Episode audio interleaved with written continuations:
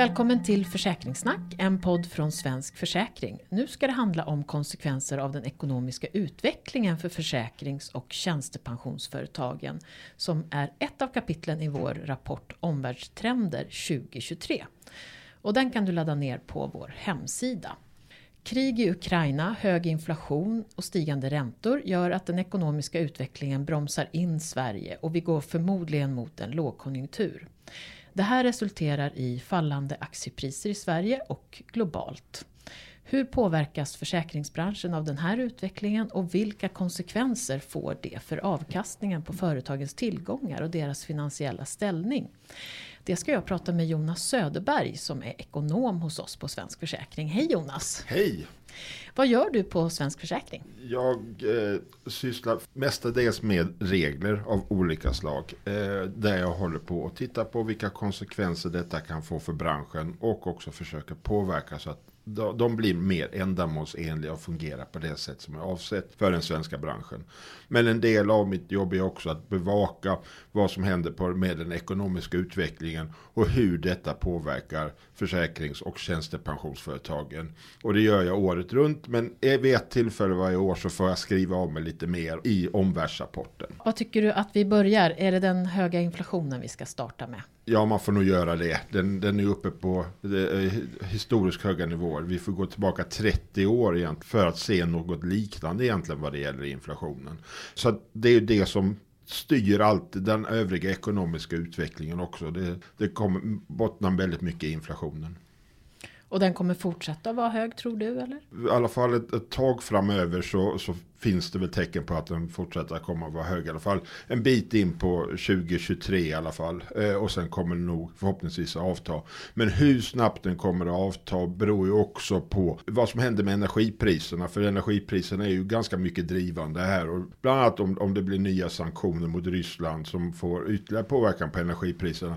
Men också vad som händer med löneavtalen, avtalsrörelsen nu som kommer komma igång här. Och det, det kan leda till att, att, att vi hamnar i en, en löne och prisspiral. Och då betyder det att den här infla, höga inflationen som vi har nu kommer bli mer långlivad. Räntorna har ju också gått upp och det hänger väl ihop med inflationen. Centralbankerna och då inklusive då Riksbanken har som uppdrag att vi ska ha en stabil prisutveckling och i Sverige så säger vi att en stabil prisutveckling är en inflation på 2 och nu befinner vi oss uppe närmare upp mot den 10 Så att, och då måste centralbankerna inklusive Riksbanken då få till att, att inflationen går ner. Och det gör de genom att höja sina styrräntor. Och, och Riksbanken har höjt sin styrränta med 2,5 procent under året. Och, och andra centralbanker har också höjt sina räntor och därmed så har andra räntor också på längre löptider också följt med. Och så har dollarn blivit dyr. Ja, den har blivit också lite dyr. Och det, det, gör också att inflationen har gått upp en del eftersom vi importerar många av våra varor. Och när vi importerar varor så, går, så blir priserna på de varorna också dyrare. Och att dollarn har blivit så dyr beror delvis på att när det blir oro i omvärlden och det har ju blivit i samband nu med Ukraina-kriget. Då söker investerare sig mot säkrare tillgångar och säkrare valutor och det tycker man då att det är dollarn. Så därför har dollarns värde då stigit. Och också att den amerikanska centralbanken Fed har höjt sin ränta mer aggressivt och mer än vad vi har gjort i, i Sverige och i övriga länder och det har fått investerare att söka sig till amerikanska räntebärande papper för att få lite högre avkastning. Och det har också fått då att dollarn då har stigit i värde. Och det pratas ju om att Sverige förväntas gå in i lågkonjunktur här under nästa år. Vad beror det på? Och går det att stoppa på något sätt det här tåget nu? Ja, vi ser ju någonting. Vi ser det här komma emot oss och vi, vi ser att det håller på att ske en inbromsning. Hur stor den här inbromsningen blir, det, det, det får vi ju se. Men, men det må, mycket pekar på att det blir någon form av lågkonjunktur. Och vad den då leder till, ja, högre arbetslöshet och sådana saker det, det, det är någonting som, som vi får följa upp framöver. Men man kan säga är ju att inflationen och de högre räntorna gör att det blir en ekonomisk inbromsning. Och sen också är vi som ett litet land beroende av export vi är extra utsatta för vad som händer i vår omvärld och även i vår omvärld så håller ekonomierna på att bromsa in och då minskar efterfrågan på de produkterna som vi exporterar och då leder det då till att vi riskerar att hamna i en lågkonjunktur. Och varför gör vi då ingenting? Jo, också kopplat till den höga inflationen är ju att om man tar stimulanser för att förhindra att det ska komma en, en lågkonjunktur, ja då betyder de här stimulanserna ofta egentligen att till exempel eh, stora åtgärdspaket som, man, som staten då skulle ge ut och genomföra, ja då skulle det i sin tur leda till ännu högre inflation och, ännu, och som följd då ännu högre räntor. Så att vi har kommit i ett lite besvärligt läge då med både hög, hög inflation och en ekonomi som bromsar in. Och det, det, det är ett knepigt läge får man säga. Och med inbromsande ekonomi så har ju också aktiemarknaden fallit det här året. Det är ju ihopkopplat egentligen att, att man ser sämre framtidsutsikter. Men också den höga räntan spelar in här för att, att eh, investerare kräver mer i kompensation från aktiemarknaden när räntorna går upp och på obligationer och sånt så söker sig de dit lite högre utsträckning och, och säljer av lite aktier och då får det aktiemarknaden då att gå ner. Nu får man säga att, att under året så har det har varit periodvis har den svenska aktiemarknaden gått ner med över 30 procent. Men under de senaste två månaderna så har den återhämtat sig något. Så nu är den ner mellan 15 till 20 procent. Så att fullt så illa blir det inte. Och, och går vi tillbaka till 2008 så föll aktiemarknaden då med med närmare 40 procent under den globala finanskrisen. Så att det, det är nedgång men vi har sett större du menar att det finns litet hopp kanske? Ja, lite, lite ja, ja, eller det kunde varit värre kanske man också kan säga. Det, ja, ja. Och allt det här då, hur påverkar det försäkringsbranschen? Ja, det är ju många olika delar här. Det här eh, om vi börjar till exempel med den höga inflationen får eh, konsekvensen att, att skadehanteringen för skadeförsäkringsföretagen blir dyrare. Det, och de har ju egentligen när de sätter sina premier så har de räknat med att kostnaderna kommer bli en viss del baserat på dem, vad de tror hur eh, prisutvecklingen förväntas vara. Men nu har ju prisutvecklingen varit lite större än vad man hade tänkt sig. Priserna har gått upp mer och då har eh, skade, hanteringen av skadekostnader blivit i många fall dyrare än vad, vad, vad, vad vissa försäkringsbolag har tänkt sig. Det här är i och för sig någonting som försäkringsföretagen och skadeförsäkringsföretagen kan då hantera genom att, att framöver höja sina premier. Och de här kontrakten, försäkringarna som det här berör, gäller under ett år och, och det, kan, det kan man då därefter justera premierna. Eh, sen finns det vissa typer av försäkringar som där pågår utbetalning under längre tid som är kopplade också till inflation, till exempel olycksfallsförsäkringar. Och, och, och de kan bli lite mer besvärliga att hantera för försäkringsbolaget. Eh, om vi tittar också på eh, tjänstepension så eh, framförallt så handlar det då om värdesäkrade förmånsbaserade tjänstepensioner som skrivs upp i samband med eh, inflationen. Och det har då eh, vissa tjänstepensionsföretag och försäkringsföretag fått då betala upp lite grann för att, att den här värdesäkringen. Kommer efterfrågan på försäkringar då att ändras tror du? Ja, man brukar se ett litet samband mellan den ekonomiska utvecklingen och efterfrågan, framförallt då på skadeförsäkring. Och då, tänk, då är det ju kopplat så att, att går det bra i ekonomin så konsumerar vi mer och företagen investerar mer och, och får då ett större behov av att, att försäkra olika delar. Så att på det sättet så, så och, och också omvända blir det då en lågkonjunktur då minskar konsumtionen och minskar investeringarna och då kan vi tänka oss då att efterfrågan på försäkringar minskar, vilket då vi befarar kan ske här framöver. Tittar vi då på tjänstepensionen till exempel så är den kopplad till andra saker. Främst då kanske vad det gäller lågkonjunktur kan man befara att det blir en högre, högre arbetslöshet, men, men det kan också Eh, och då skulle det kunna leda till lägre premie vad gäller tjänstepension. Men också där så kan det också bero på hur eh, löneutvecklingen kommer vara till exempel. Om det kan då på något sätt också väga upp detta. Eh, om vi pratar privat kapital och pensionsförsäkring så har vi sett ett starkt inflöde sedan pandemin egentligen. Och det är till, till stor del kopplat till den goda utvecklingen på de finansiella marknaderna. Men nu har vi sett en sämre utveckling på de finansiella marknaderna och då, därmed så kan vi förvänta oss att premierna kommer minska något för just eh, privatpensions och eh, kapitalförsäkring.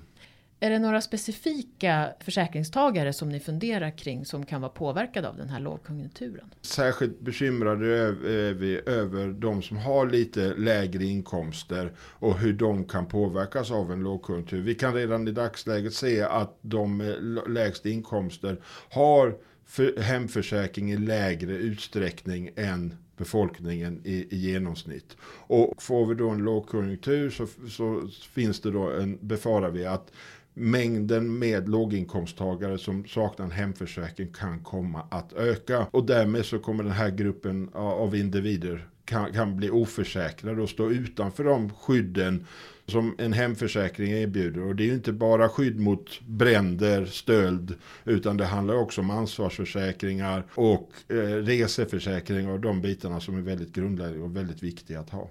Hur påverkas avkastningen på försäkrings och tjänstepensionsföretagens tillgångar? Speciellt när man tänker på det här aktieprisfallet. Ja, det har ju påverkat. Eh, och, och, vi kan säga att det verkar som att eh, avkastningen på eh, livförsäkringsföretagens och tjänstepensionsföretagens tillgångar kommer bli den sämsta under 20 år i år. Och det, vi, hittills så har Eh, Eh, under de tre första kvartalen har avkastningen varit minus 9,3 procent. Och, och, det här är ju någonting som vi kanske hade förväntat oss att, att det här skulle ske. För förra året var väldigt bra. Då, då var avkastningen plus 16 procent. Så att det är kanske en liten, liten del av en korrigering. Men också då en konsekvens av Ukraina-kriget, den höga inflationen och de stigande räntorna. Eh, och, och när man tittar på det här lite grann så får man ju också komma ihåg att Eh, vi har haft en väldigt god avkastning på tillgången de senaste 20 åren kan man säga. Det, det ligger uppe på en, runt en 7 procent och tittar vi bara på den senaste 10-årsperioden så var vi uppe på nästan 8 procent. Så att det, det har varit väldigt god avkastning. Och så eh, ska man också ta med sig att, att nu har vi bara avkastning fram till de tre första kvartalen i år.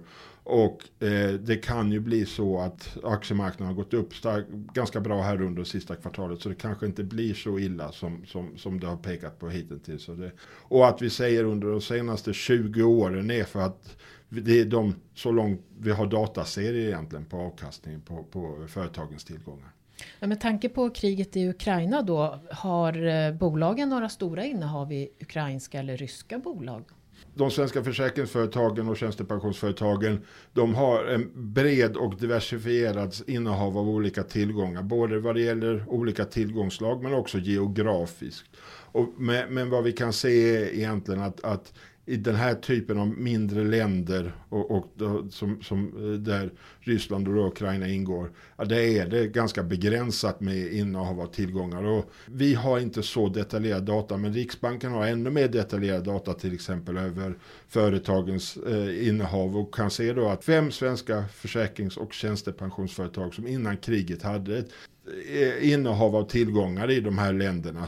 Eh, och det var direkta innehav i så fall. För det företaget som hade mest av de här fem så hade, var, utgjorde de här tillgångarna 0,01 procent. Så det var väldigt marginellt. Och Europa har tittat också på hela e- e- Europa hur det ser ut för försäkring och tjänstepensionsföretagen. Och där kan man också se att tittar man på den så, så var det också mycket begränsat. Runt 0,1 eller 0,2 procent av tillgångarna.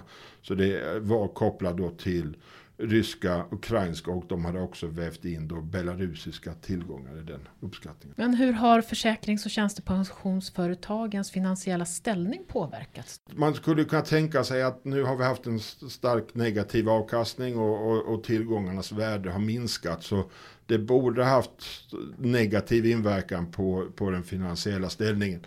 Men, men vi kan säga att för tjänstepensionsföretagen så är den, har den varit ungefär oförändrad. Eh, och då mäter man utifrån ett av de här måtten som man pratar om, solvensgrad, som, där man förhåller tillgångarna i förhållande till skulderna. Och då kan man säga att den har varit i stort sett oförändrad. Och man kan säga också att de svenska tjänstepensionsföretagen har betydligt mycket starkare finansiell ställning än, än de andra europeiska tjänstepensionsföretagen. För svenska försäkringsföretag så har till och med den eh, finansiella ställningen förbättrats ganska dramatiskt under första halvåret under 2022. Det, och detta är då trots de stora aktieprisfallen och Ukraina-kriget. Att det har blivit så är egentligen en, en regel.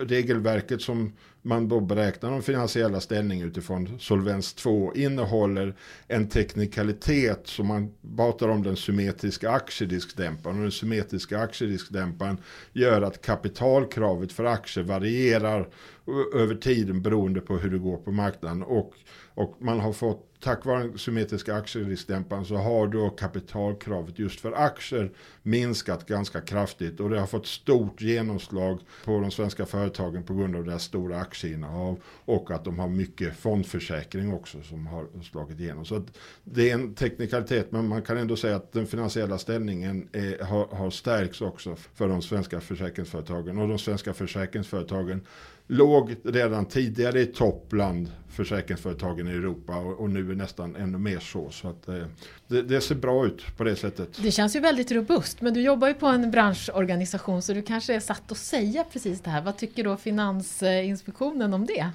Ja, Har de samma bedömning? Ja, bland annat Finansinspektionen håller med. I, I, den stabilitetsrapport som de publicerade för någon vecka sedan så, så uttryckte de sig också om att den, den finansiella ställningen var fortsatt god för, för de svenska Eh, försäkrings och tjänstepensionsföretagen. Och vi har också läst samma sak i, i Riksbankens stabilitetsrapport och, och Finansdepartementet har i, i budgetpropositionen där de säger lite grann om, om hur det ser ut för olika typer av finansiella institut också uttryckt samma sak. Så att man kan säga att, att all, alla ser ut som att vi kommer till samma slutsats. Men vi gör det på lite olika sätt och, och tittar på lite andra, andra olika saker. Så att man kan säga att den här bedömningen också är robust. Du har lyssnat på Försäkringssnack med Jonas Söderberg, ekonom på Svensk Försäkring och mig Ulrika Loob. Rapporten Omvärldstrender 2023 finns att ladda ner på vår hemsida och länk hittar du i avsnittsinformationen. Har du tankar eller idéer om ämnen vi borde ta upp så tipsa oss gärna på info svenskforsakring.se